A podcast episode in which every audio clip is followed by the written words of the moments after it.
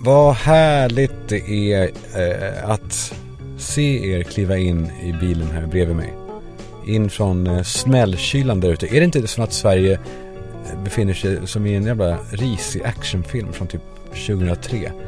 Ni vet sån här film där det kommer någon vetenskapsman springande med papper och kräver att få träffa presidenten typ. För att de har, han har hittat aktiviteter som är, eh, vad säger man, en anomali eller sådär, sådana ord använder om.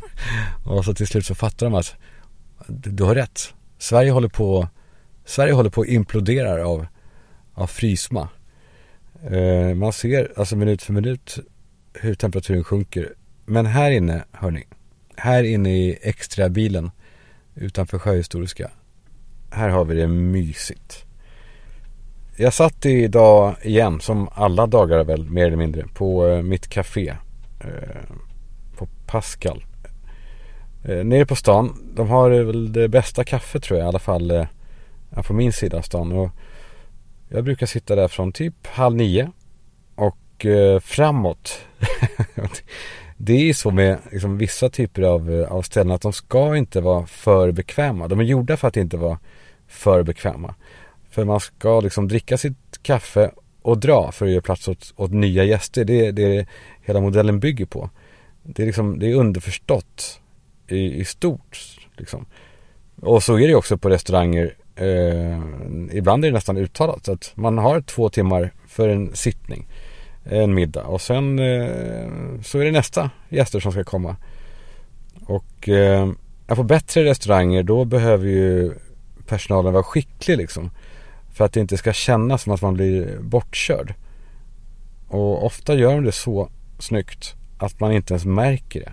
Utan att man plötsligt får lite lust att gå vidare. Fast, fast man i själva verket eh, liksom har varit med i en, eh, en komplott, alltså en plan av hur får vi den här, den, det här paret att gå.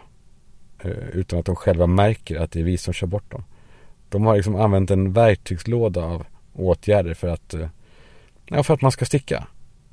Och eh, nej, men det är också så i stort att ju bättre restaurang desto snyggare maskerat är det.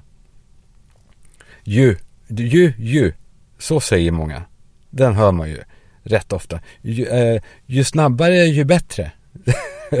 jag blir helt, eh, jag, det kliar i hela, i hela mitt innanmäte nerverna krullar sig när jag hör det. Jag måste också då skicka en varm tanke till mamma som, som rättade mig eh, när jag var barn i allt. I allt som hade med liksom, ord och, och uttryck att göra. Nej, nej Karl man vinner inte Nobelpris. Man blir tilldelad. Eh, för det, eh, Nobelpris, det är inte en tävling. Nej, Karl man, man, man, man får det. Eller man, man blir tilldelad. Man vinner inte. Det är inget lopp, Karl Men hon sa det på ett sätt som gjorde att jag inte kände mig dum utan, utan eh, jag bara lärde mig vad hon menade och hon hade alltid rätt. Så nu gör jag samma sak med mina barn också försöker jag få det att vara sådär vänligt. Inte rätta som att du sa fel utan så här heter det egentligen. Och de är nu så vana vid att de likt en gäst på en bättre restaurang som eh, måste ge plats till en ny gäst. Ja, de finner sig i det utan att de vet varför. Så mitt i meningar när de säger att, eh, att jag har eh, Uh, jag, jag, skärde, jag skärde mig där och då var det så jag skar. Och så, när jag skar mig, det rätt gulligt ändå. Det är ändå, man vill inte rätta för mycket för vissa ord är ju så näpna som barn använder. Att man inte, alltså det gör ont i hjärtat att, att, man, att rätta dem. Som att, ja men, vill man höra det för sista gången, skabetti, att man, de vill ha det till middag. Nej, det vill jag inte höra för sista gången. Jag vill höra det hela mitt liv. Jag vill höra om, be om farlig korv. Som att den är farlig för att jag skämtade om det en gång för tio år sedan. Och handburgare vill de, vill de ha. Och eh, jag har inte hjärta att rätta dem. Och pannkakor. För att ibland så smäller det till när man, När pappa vänder dem i luften. Det är därför det heter så, har jag sagt. Och nu går de runt och kanske och säger det här. Och och eh, blir inte rättade av dem heller. Eh, det, kanske inte, det kanske är en, eh, en sån björn, björntjänst. En sån bamsig, härlig björntjänst. Eh, nej men på kaféer, då, då behöver de inte liksom antyda att man ska gå utan de ser till att det, att det är lagom obekvämt. Att man ska inte vilja, man ska inte kunna sitta så skönt så länge. Det är inte så illa, de har inte gått så långt som McDonalds. För jag vet inte om det stämmer, det kanske är en sån här urban legend men jag har hört Det spelar ingen roll om det inte är sant, det är för jävligt ändå som, som, som de säger Nej men jag har hört i alla fall stories om att varenda detalj i en McDonalds restaurang är utformad för att man ska äta och dra fort som ögat. Alltså alla färgval, eh, hela ljudkulissen med de här pipen har jag också då hört att de där pipen, det är inte riktiga pip. Det är, alltså de behövs inte, de kommer från fritösen. Men de piper bara för att skapa en stressig atmosfär. Eh, så att man ska dra och ge plats. Mm. Och eh, på Pascal så är det också obekvämt. Det är, det är verkligen det. Fast det är obekvämt på ett snyggare sätt. Det är, det är höga träbänkar som man sitter på. Eh, och det är fotstöd liksom på vissa platser. Och det är minimala små bord. Stora som liksom fem kronor typ. Eh, och de är liksom, eh, nej men det är perfekt för en kvart. Att sitta där. Eh, och ja, kanske att de har satt på en liten, en liten, en liten booster på kaffekvarnen. Så att det låter extra högt. Men i övrigt så finns det inga pipljud och sådär. Det är framförallt liksom, det är, men det är, det är ergonomin som man satsar på, på den typen av kaféer. Det är, ja men sen är det väl också i och för sig, just på italienska kaféer, jag vet inte om de är, vad som kännetecknar det, men där finns det också en tradition av att man sitter inte, man halvsitter inte ens, utan man dricker sitt kaffe stående. Och man dricker inte, man dricker inte liksom cappuccino efter 12. Då dricker man espresso. Om man inte är en bebis liksom. Eller, eller om man inte är en sån som går igång på att personalen tittar på en som att man är eh, eh en riktig jävla, eh, ja ni vet vad jag menar. Jag ska inte säga något sånt där ord. Och få någon mail från någon som min, min, min, min son är faktiskt eh, eh vänsterhänt. Eh, det, lägg av Kalle med det där. För det där, nej. Skämta inte om stam, stammare. Just stamning är speciellt för mig. Eh, för att min pappa stammade som barn. Svårt. Och eh, min bror stammade och stammade fortfarande lite ibland.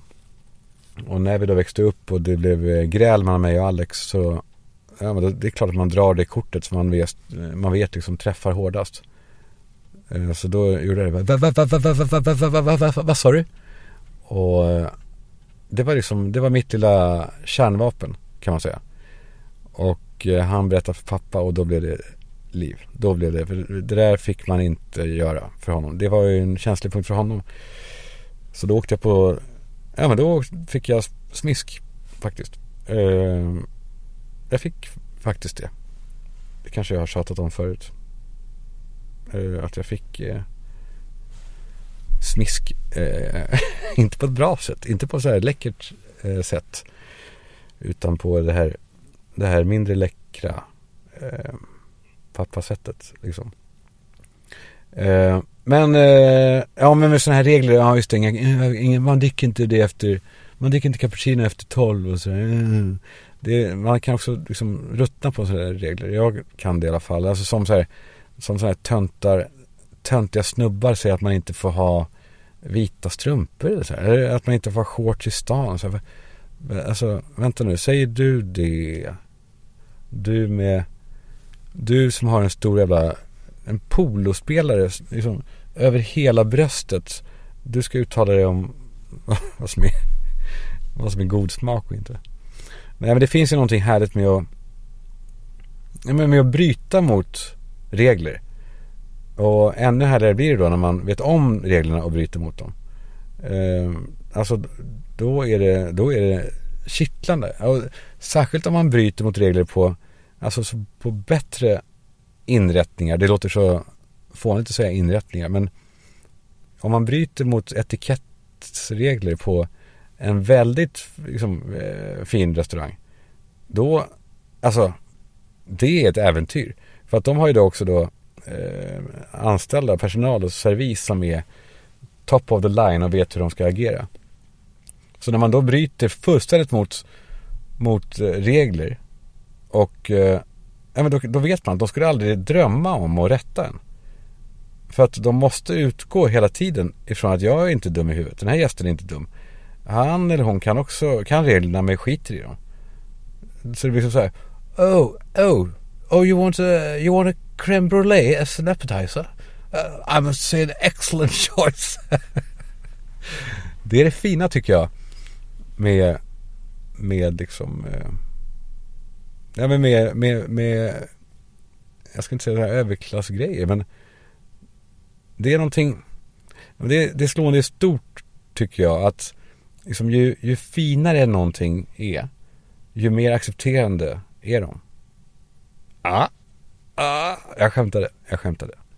Jag drev mer, jag, jag ville bara kolla att ni, att ni var med. Eh, jo, alltså så här, ju finare eh, någonting är desto, desto mer accepterande är det också. Och det är liksom, det är de som försöker härma överklassen som är de, det är de som är osköna och exkluderande. Och det är de som tittar föraktfullt liksom, neråt. Medan den sanna överklassen, så som jag känner den, är nyfiken och ödmjuk. Den dömer inte liksom. Och eh, men det blir jävligt tydligt med ordet snobb. Har, jag, har vi pratat om det? Var det kommer ifrån? Det är en sån historia jag älskar. Ni kanske har full koll. Men då får ni väl trycka 15S framåt då ett par gånger. Om ni vill. Och så kan vi, och så kan vi andra småprata så länge lite grann. Och så ser vi när de, oj, och så ser vi när de, nu nu, kom, kommer de tillbaka. Och då, jag vet inte ens börjat prata om ordet snobb. Och bara, jag skämtar. Jo, mormor berättade det här för mig. Eh, och jag fick ett, eh, ett riktigt lyckorus i hela magen när hon gjorde det. Hon berättade då att på engelska internatskolor de beslutar sig någon gång, när det nu var. Och jag kan inte detaljerna, ni behöver inte syna en bra story då. Men eh, vid något tillfälle så beslutar de sig i de här finare skolorna för att ta in också elever som, som inte var liksom eh, som inte var adliga, men eh, rikedomen behövdes ju. Alltså de fick ju köpa sig in då genom att donera någonting till skolan. Eh, och eftersom alla hade skoluniform på de här skolorna så var det väldigt svårt att okulärt avgöra vem som var vem. Alltså vem som var adlig och vem som var nyrik. Så då kom de adliga, unga, driftiga pojkarna på att eh, vi gör så här. Sorry, det är min bil. Den eh, stänger, den nu, nu så. Eh, då kom eh, de adliga unga pojkarna på att vi gör så här. Där de eh, icke-adliga bor, där de nyrika bor, deras rum, de bodde, det var ju internat då. Då skriver vi eh, lite diskret S.NOB. Och eh, det betyder alltså då eh, sans noblesse. Alltså utan adelskap. Är inte det intressant? De, det är alltså då eh, var snobb kommer ifrån. S-N-O-B, snobb. Det är alltså de som låtsas vara adliga eller vill verka vara adliga men inte är det. Eh, det är de som tycker att det, liksom, att det är fint att förakta de som har det sämre. Ja, det var, det var, det var en fin historia. Jag, eh, jag var på lunch en gång i ett galleri. Fan vad det låter ändå brackigt då. Men det får du göra. Jag var på en sån här, en, en, eh, en lunch på ett galleri. Eh, en, en, en konstnär som ställde ut och så fick man äta trevligt. Han har dukat upp långa bord i hela det här lilla galleri, galleriet. Och det var hett där inne. Alltså inte bara, inte bara hett utan det var, det var, eh, nej det var så hett som ni kan tänka er att ett rum kan vara. Det var väl bra, nu förstår ni vad jag menar. Och prins Daniel var där. Vilket gjorde det på något sätt ännu hetare för att alla förhöll sig till honom. Han, han var som en, som en jävla eh, sån här viktmassa som allting annat cirkulerade runt. För att liksom komma nära och få kontakt med på något sätt. Och han satt då eh, en plats bort från mig. Eh, det var en, eh, en, en jävel emellan. eh, och jag kan ju, jag kan, jag kan inte alla etikettsregler. Särskilt inte de som kanske sätts in i kunglig närvaro. För jag antar, att där kan det hända vad fan som helst. Alltså det kan vara så här, ja men gud, när, när, när en prins kommer då tar man ett hoppsasteg och gör eh, trumpetljud. Och, och så sträcker man fram höger arm rakt ut och skriker att eh, du, du är prins, prins, du är kung, nej, du är kungen prinsen, skriker man. Med rak arm, ah, jag vet inte. Man vet inte vad, vad som sätter in. Tydligen så är det så att det hände mig en gång när jag var på Teatergrillen. Då kom eh, drottning Silvia in. Och då ska man eh, resa sig. Då ska alla resa sig. Um, även om hon är där liksom civilt. Men jag uh, bara fick en, jag vet inte varför. Jag bara fick en chock och bara Herregud! sa jag. och hon tittade mot mig vänligt och uh, log. Men eh, ja, det, det, jag var inte helt eh, coola. Hur, som helst, skitsamma. Eh, Prins Daniel var där och det var varmt. Och eh, jag hade liksom ändå på känn, eller liksom inte på känn. Jag, jag, visste att man kan inte ta av sig kavajen hur som helst, hur varmt det än är. Det, alltså, det gör man bara inte. För det, det var då, vi hade då någon form av liksom, eh, sån klädsel. Och att man inte tar av sig sina kläder, det, det, liksom, eh, det kan man ju räkna ut med arslet som snubbar säger. Eller inte snubbar säger inte så. Mer, mer typ eh, så här, eh, en sån här uppriktig bekant. Vi har alla en uppriktig bekant som, de säger det. Det kan man ju räkna ut med arslet att det skulle gå åt helvete. De, de, de kan räkna ut lite vad som helst med arslet de. Särskilt eh, kan de räkna ut saker, politiska saker. Politiska konsekvenser och sånt där. Eh, det kan de räkna ut med arslet för de har alla ett liksom, galopperande politikerförakt.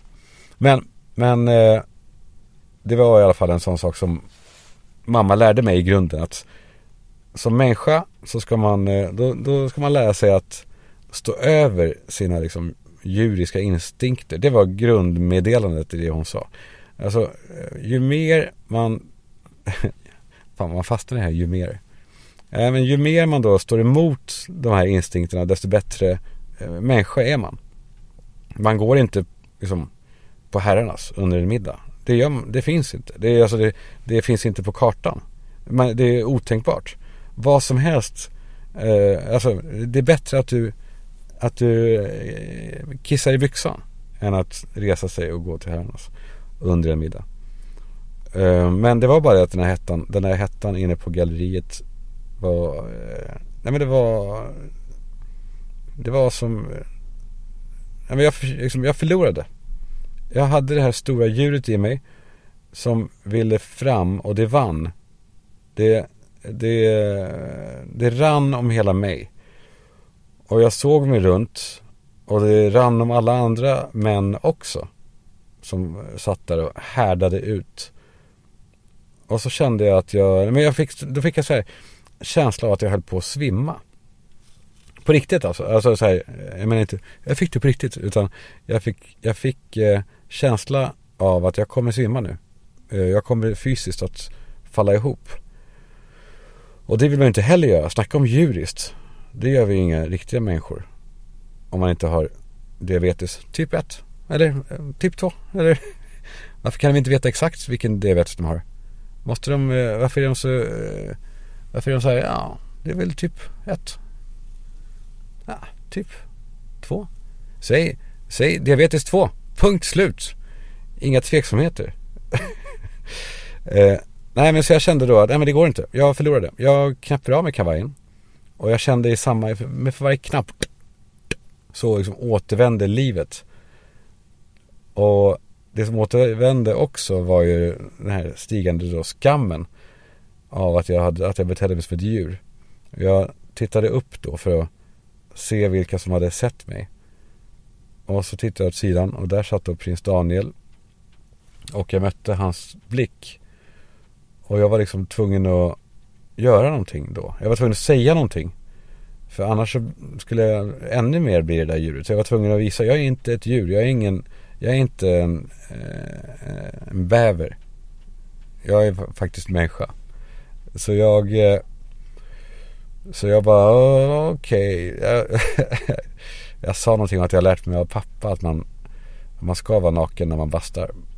Eh, någonting sånt där. Och han då sa för att vara schysst. Alltså för att rädda mig på något sätt. Med liksom extra hög röst. För att liksom rättfärdiga mitt, mitt etikettsbrott. Så sa han att, att äntligen någon som gör det först. Så att jag slipper. Eh, så tog han också av sig sin kavaj. Och sen kom då resten av fårskocken och tog av sig sina kavajer. Och eh, och så log han mot mig. Jag skulle vilja säga att han blinkade med ena ögat. Så det, det, det hade varit att salta. Det, jag tror inte han gjorde det. Men det hade, man ser det framför sig. Bra, bra grabben. nu är ju i och för sig inte prins Daniel infödd i det här, i, i de här etiketts, eh, i den här etikettsfascismen. Men det var i alla fall tydligt att han hade tagit till sig också den här överklassens go liksom goda sidor i hur man beter sig. Att man inte man, eh, man är inkluderande och schysst. Och eh, ja, ja. Jo, så satt jag, eh, det var, eh, jag, jag sitter vidare där. Jag, jag följer inte kaféets oskrivna regler. Jag sitter ju där från halv nio till kanske halv tolv. Och eh, folk kommer och går eh, på ungefär sådana här kvartar som jag beskrev innan. Och rätt vad det var så satt det då, jag satt bredvid ett jobbmöte där. Alltså de satte sig vi, vid bordet bredvid. En kille och en tjej. Och eh, det var så jävla tydligt redan från början att det här är någon sorts jobbintervju. Men det gick fan inte att bli klok på vem som intervjuade vem. Det var helt otroligt. Så jag, jag försökte hitta tecken men det var omöjligt för det, det liksom böljade. Båda satt där och skröt om sitt liksom. Och jag har en, en, eh, en kompis som har, hon har fastnat i eh, Love is blind och säger att Kalle du måste ta tillbaka Netflix nu för att det här är, det här är för bra. Men nu har ju henne, så nu skick, sitter hon och skickar då klipp som är guld. Det är guldklipp.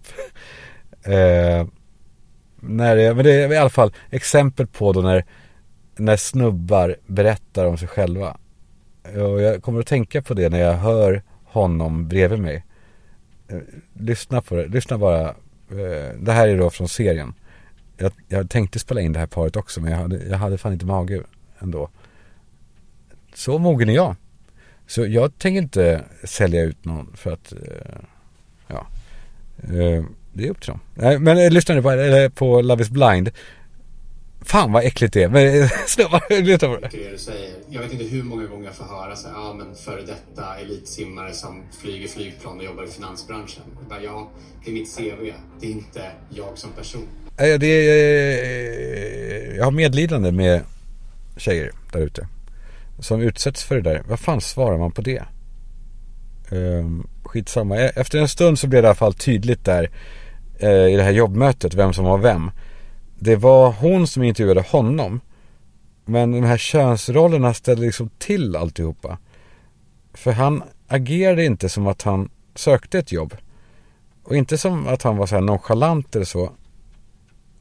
Men han, han agerade inte som att han sökte ett jobb. För han, jag tror han kände själv att hans kön trumfar eh, liksom läget av att vara under någon i, i hierarkin. Och jag lyssnade vidare och hör hur det här samtalet mellan dem kapsejsar. Snabbt. Det, det blir inte alls eh, bra.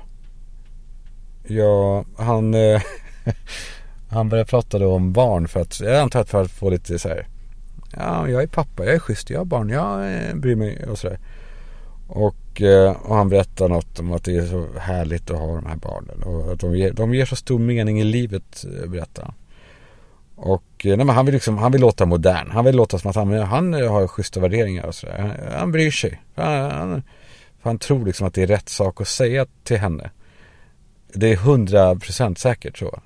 Och ja, för han utgår ju då från att hon har barn. Och eh, när han då frågar, liksom, har du, här, ni vet, när man, när man ser det, har du, eh, det är nästan som, som att de säger det vid punkt, punkt, punkt, frågetecken. Har du, eh, har du, du eh, har du, då släpper hon sina hästar lösa. Liksom. Hon har bara väntat på det här. Det var så, det, nej det blev snabbt tydligt. Hon vill absolut inte ha barn, Berättade hon. Och han blev helt, han blev helt eh, konfys. Alltså han visste inte vad han skulle, hur han skulle reagera på det. Han hade aldrig varit med, det var eh, tydligt för mig. Han hade aldrig varit med om någonting liknande. Och hon säger då här, allt det där vanliga. Men hon har också en jävla ton. Har hon. Och liksom, hon argumenterar för sig som att någon har ifrågasatt det fast ingen har det. Folk kanske gjorde det i början då, men då utgår hon från att alla gör det hela tiden. Det är väl ingen som bryr sig, för fan. Om du vill ha barn eller inte. Eller, eh, eller att du ska behöva rättfärdiga någonting. Ja, men hon liksom bara blajade på. Det var så tydligt. Hon har sagt det så många gånger. Ja, men det finns så många fördelar med att inte ha barn. Ja, det är ingen stress är det inte. Nej, nej jag, jag kan gå ut. Jag kan resa hur jag vill. Ja, jag kan. Så har jag så härliga syskonbarn också. Ja, ja då, det, har, det har de alltid. Eh, de här människorna. Och som sagt, jag lägger mig inte alls i någonting. Men det är bara att det jag lägger mig i bara sättet som vissa presenterar det faktumet på att de inte har barn. De kan bara säga att du, det angår inte dig. Det är privat eller, eller så. Istället så måste de då ge massa anledningar som, som bara känns krystade. Och hela hennes kroppsspråk blev liksom defensivt. Men ändå på något sätt attackerande. Och så här, det var som att hon stod med armarna i kors och försökte skalla honom istället. Istället för att eh, bara klösa honom som tjejer gör.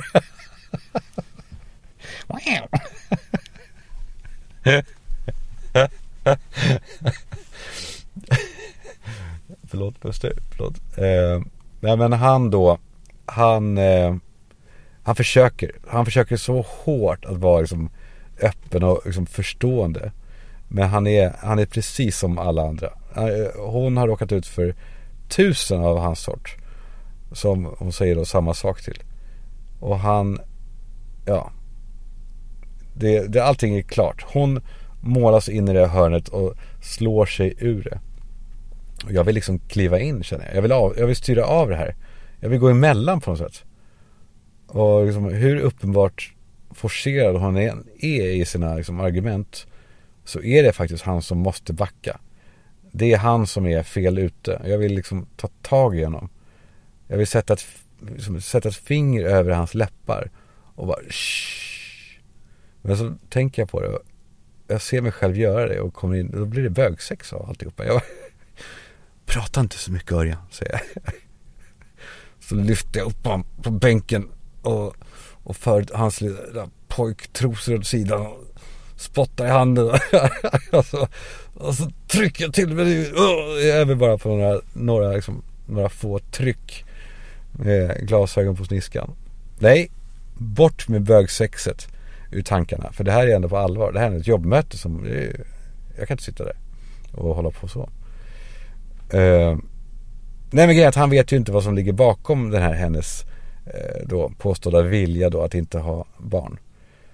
Och hon är så jävla klyschig.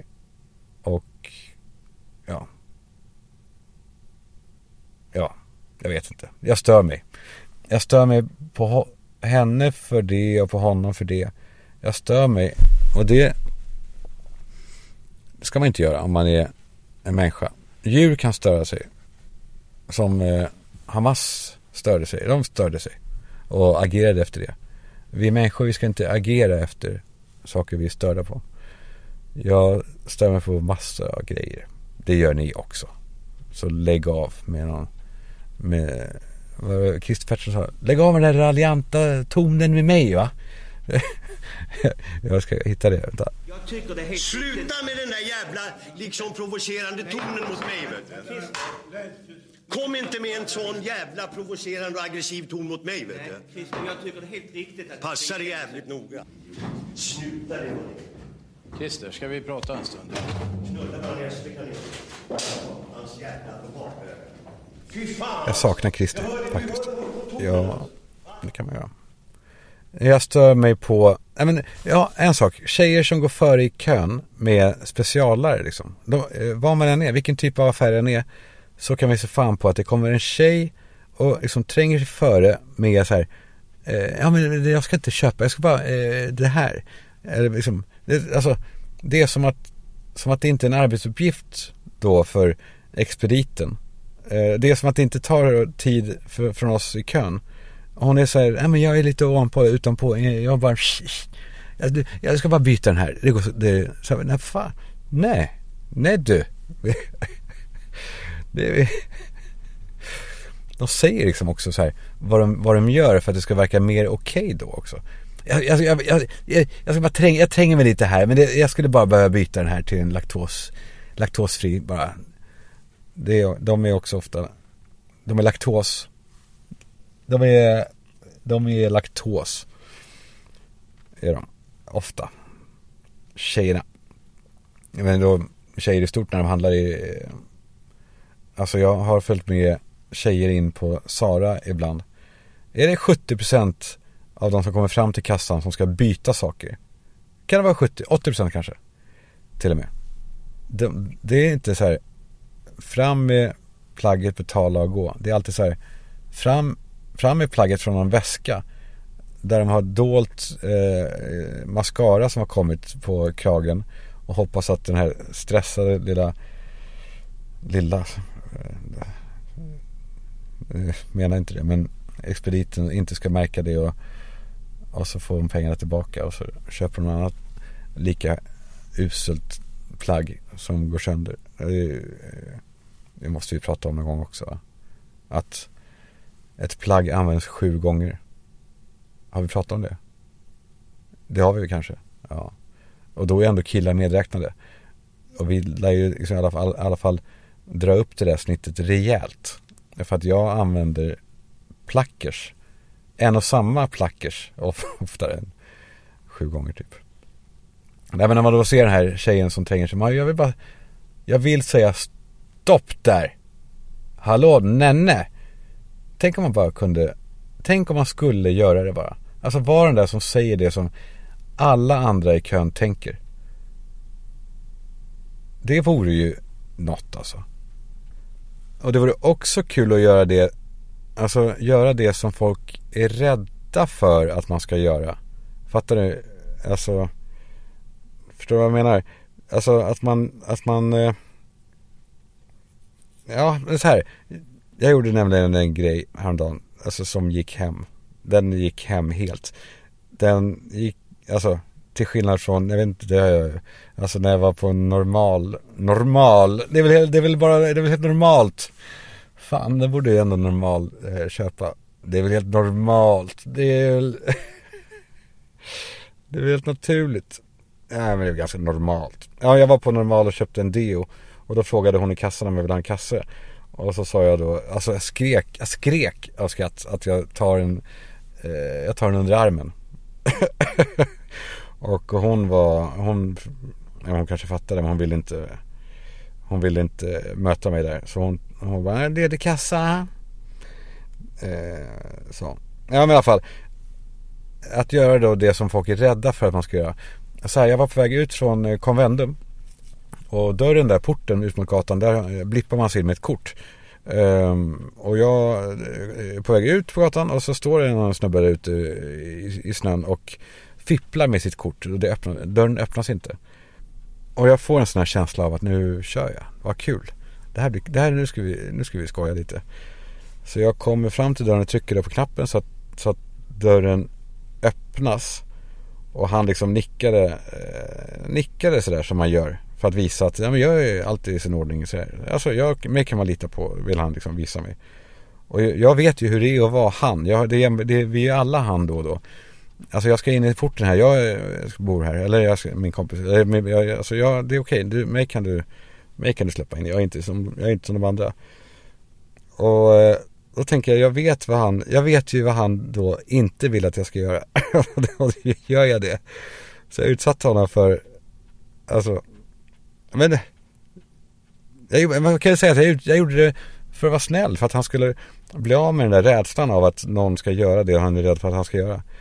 Så, så fort han då, när han började gå in genom dörren då som hade öppnats, då tog jag ett steg framför honom och, och bara nej, nej, nej, nej.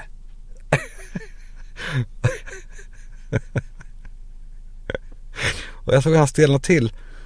Och så här, åh nej herregud, det händer. Det händer. Det här som jag inte ville ska hända, det händer nu. Så tittar han upp mot mig och då, då möter han då min, min, min mina stora lyckliga ögon och mitt gapskratt. Och han skrattade också. Och så sa vi hej då. Ja, eh, vad stör man sig mer på?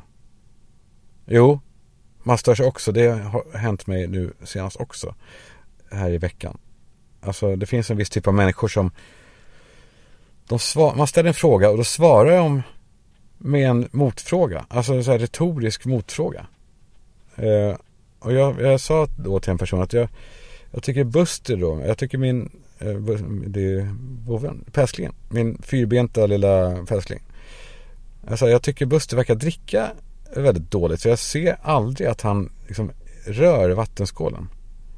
Och då bara, jag brukar svara så här, kissar han? Ja. Ja, där har du svaret. jag ville bara, jag, alltså, jag brukar bara, jag brukar svara så här. Alltså, man, bara, man frågar sig, snöar ute?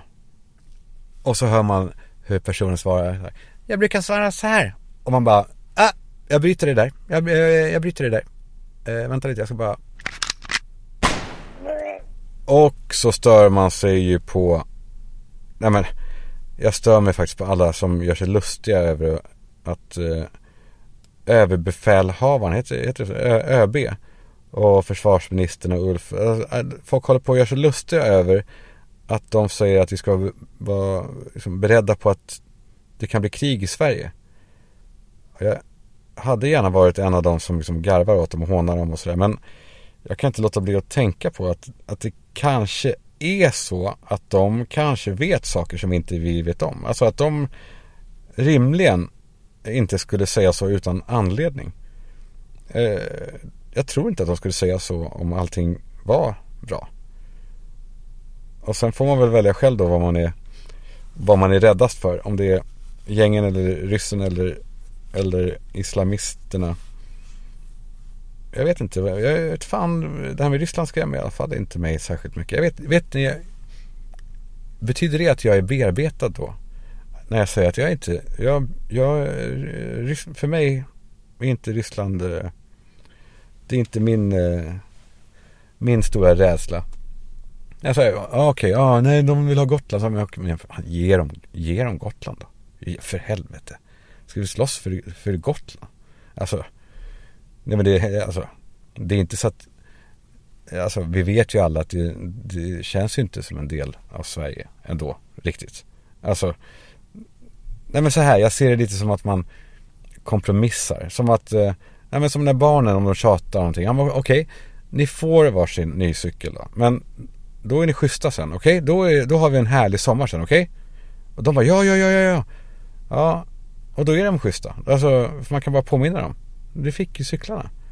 Och så, så säger, säger vi, eller jag då. Jag säger det till Ryssland. Ja, okej. Okay. Ni får Gotland då. Men då är ni schyssta sen då.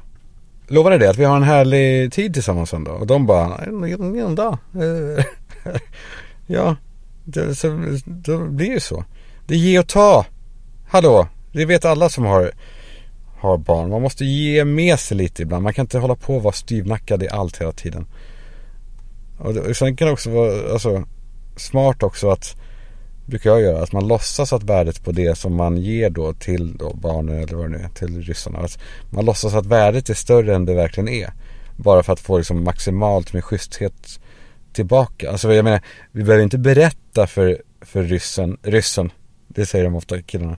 Vi, vi behöver inte berätta för ryssarna att, att ringmuren byggdes på 60-talet eh, liksom till eh.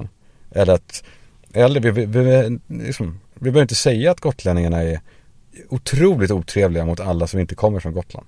Det, det, det får de märka själva då. Då får vi se hur glada de blir då, då när de märker vilka taskiga blickar de får av, av gotlänningarna som tycker att de är där och, jag eh, skövlar deras ej. jag, eh, jag får hem, ah, jag vet inte om jag ska, ja men vi kan väl prata om det. När ni ändå är med mig. Jag får hemläxor då och då av eh, min terapeut, min psykolog. Jag, jag, jag hade fortfarande inte fattat vad man säger. Jag, jag eh, är väldigt noga i, nu för tiden med att inte säga för mycket till andra. Alltså, då menar jag inte andra som att ni är främlingar utan bara till, alltså till, till någon. Innan jag liksom själv är införstådd med vad det är jag håller på med och liksom ikapp det. För ja, hur intima vi än är med varandra så så är det nog ändå bra att hålla sin kärna helig på något sätt. Jag har varit väldigt dålig på det. Jag har liksom läckt här och där som Buster när han pinkar. Jag har läckt av tankar som liksom varit ofärdiga och och kanske till och med tillgjorda. Och det låter ju så dramatiskt och det är kanske också dramatiskt att hela tiden läcka. Så när jag nu gör någonting som ingen vet om. Alltså eh, IE, att jag inte lägger upp en post om det eller så. Då fylls jag av någonting. Alltså för varje gång som jag inte delar något från en så här halvverklig vardag så mår jag liksom bra. Jag blir helig på något sätt. Helig på ett sätt som, många av er är redan det. Kanske, alla, kanske de allra flesta är heliga hela tiden. Men, men de är så vana vid att de inte uppskattar känslan. Jag vet inte om jag, om jag sa det när jag var i, i Buenos Aires.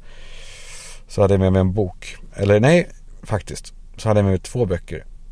Eh, André Waldens eh, bok Jävla karar. Den började jag läsa på flighten dit och jag vet, jag vet inte riktigt om det är var konjaken eller innehållet som gjorde att jag alltså checkade ut på något sätt. Alltså för den är liksom, nej men så här, den är, den är för välskriven på något sätt. Den känns typ eh, så här AI-genererad och 3D-printad. Det eh, här är boken, så här ska det vara. För jag har tänkt på det där med AI, jära, jära, jära, jära. Man är trött på att snacka om det, att den snart kommer ikapp och förbi oss och la, la, la, la. Nej, vi kommer inte kunna mäta oss med AI och sådär. Men jag tänker, det finns en styrka som vi människor har mot AI. Som AI kommer att ha svårt att bli bättre på. Och det är att skeva lite, att inte göra saker perfekt. Alltså att få in små hack Alltså få in det som nästan är helt bra. För sen då när AI då instrueras att göra samma sak. Att bli då mer mänsklig i, i det här att inte vara perfekt. Då kommer det som skevar vara uppenbart liksom inplacerat och omänskligt. Där tror jag, där har vi något att vinna. Jag tror att det är jag tror att det är där det ligger kanske i stort. Att vi människor kommer alltid liksom sträva efter att bli perfekta men misslyckas. Och AI kommer att lyckas med att bli perfekta och då blir det ointressant. Så våra, våra flas är vår räddning. Det, det är vackert tycker jag. Att våra svagheter blir vår styrka. Och det som gör oss unika. Det är lite som eh, Det är lite med André Waldens bok Jävla karar som eh, blev tilldelad Augustpriset. Eh, det är lite, det är samma sak med Ace of Base. Lite grann. The Sign. Den är liksom också så här felfri på ett sätt som gör den ointressant. Det, det finns liksom ingenting som skevar eller drar eller släpar eller eh, den är den är klinisk. Alltså allting ligger rätt. Det, och då blir det, då blir det lite trist på något sätt. Alltså som Marie som Marie nej, men som Marie Serneholtz. eh, alltså nu är hon världens hon är en superskön personlighet. Alltså men hon är vrålsnygg. Men man skulle nästan vilja ha, ha dit ett R eller någonting. Alltså något skit i facet. Så att det blir, så att det är någonting som bara, äh, där har du, alltså så att då blir det intressant. Ja, så, så eh, somnade då ifrån den här boken. Och så en dag när jag satt på ett eh, litet torg i, där i Buenos Aires på min, på min eh, ensamresa så jag unnade mig att röka. Eh, där och så kom det in en, en skål med en typ av nötter som jag aldrig har ätit. Och en corona som var så kall att liksom imman började rinna och etiketten såg ut som att som, som en jävla Monet plötsligt. Ett typiskt Instagram-inlägg. Ja, här man ska göra så här. I'm okay. Typ. Uh, hur är Ja, I'm, I'm doing good, I'm doing fine. Uh, men jag hade ju avinstallerat Instagram efter allt halloj eh, där. Men jag tog ändå en bild med telefonen. Mest för att jag ville att eh, här, de här kartorna i, i vet, när man tar bilder och så kartor, där kan man se var man har tagit bilder och så vill jag ha, då vill jag ha någon bild därifrån för att, ja, så att det skulle eh, synas att jag har varit där. Och så spelar jag också in ljudet med, eh, med, med den här röstinspelaren på iPhone.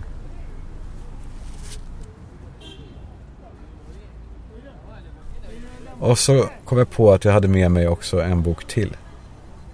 Eh, jag hade med mig för jag tänkte när jag åkte dit, jag kommer ensam, jag ska vara lite, jag ska vara lite, ja men jag ska vara så ja, djup liksom. Eh, så jag hade med mig då eh, Tranströmer hans eh, samlade dikter eller vad den heter.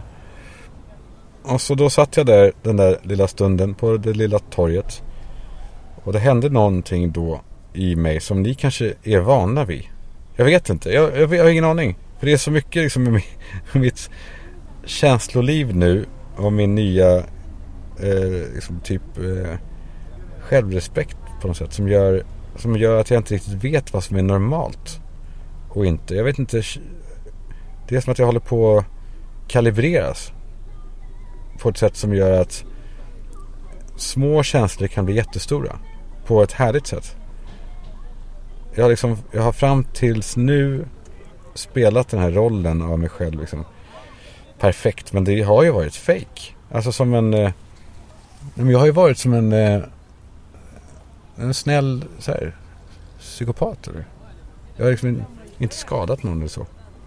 Jag har ändå varit fake. Och så efter jag tog några klunkar öl så öppnade jag boken bara. Det är dikter som man kan bara ta en. Liksom. Klämma, klämma en dikt. Liksom. Och Tranströmer är så här, jag har alltid tyckt att han skriver bra. Så här, när någon frågar så vad, vem tycker du om att läsa den? Ja, Tranströmer är bra. Det säger jag alltid. För han skriver ju, det gör han ju. Det är så här, svåra komplicerade känslor som beskrivs med väldigt enkla ord. Um, så, så här, ja, Tranströmer är absolut en av mina favoriter. Det har jag sagt. Men jag har ändå liksom alltid haft en typ tom känsla. När jag har sagt det. För jag har tyckt att det har varit bra men inte liksom så bra. Inte så här wow. Men så läste jag några rader och jag gick eh, sönder upp säga. Fast det var tvärtom. Jag kanske, jag kanske limmades ihop. Och raderna i sig. Det kanske kräver då en stund. Eh, alltså en sån här eh, stund av absolut medvetande eller något. Eller, eh, eller som sagt så är ni vana vid det. Men det stod så här. Eh, Människohjärnans ändlösa vidder är hopskrynklade till en knytnäves storlek. Människohjärnans ändlösa vidder är hopskrynklade till en knytnäves storlek. De där orden det låter kanske larvigt men jag ska i alla fall inte ursäkta mig.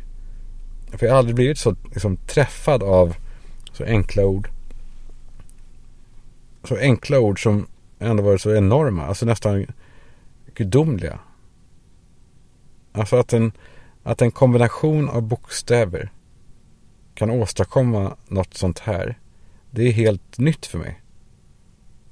Och som sagt då, det är klart att det hänger på tillfället och hur naken man är i stunden och hur öppen man är. Men, eh, men sen, så, alltså ni är ju med mig. Vi är ju på samma sida. Jag vet att många av er, ni har redan gått igenom det jag går igenom nu. Ni kanske gjorde det för länge, länge sedan. Eller så har ni inte ens behövt gå igenom det för att ni är grundtrygga. Och jag ser er eh, bredvid mig här i bilen hur ni ler överseende som när man ser sitt barn lägga ett pussel och man, man vill så gärna liksom peka på rätt bit och lägga den åt rätt håll och typ föreslå där, där kanske den passar. Eh, men också då frustrationen som man känner när, när barnen bortser från det man just sa liksom. Men man, man, eh, man vet ju intellektuellt liksom att uppgiften att lägga pusslet det är barnets och de behöver lösa det själva. Annars kommer de inte bli glada liksom. Det blir, det blir typ värdelöst om, om man säger åt dem hur det ska göras. Och det vill jag säga till alla i min närhet och er som jag har kontakt med att jag uppskattar på riktigt att ni inte att ni inte pekar på rätt bit utan att ni låter mig hitta rätt på egen hand. Och ja, sen finns det också några av er som har en sån här resa framför sig. Som har kanske undvikit att ta det här steget hittills för att det har funkat ändå. Och så finns det då såklart några av er som är som jag alltid har varit fram tills i somras typ. Roman i Succession. Det är, det är jag på så många sätt så att det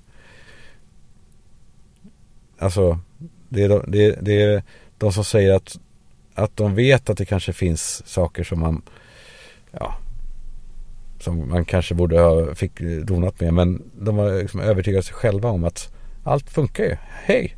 Alltså varför laga något som inte är trasigt? Som eh, påstår att de är självläkta.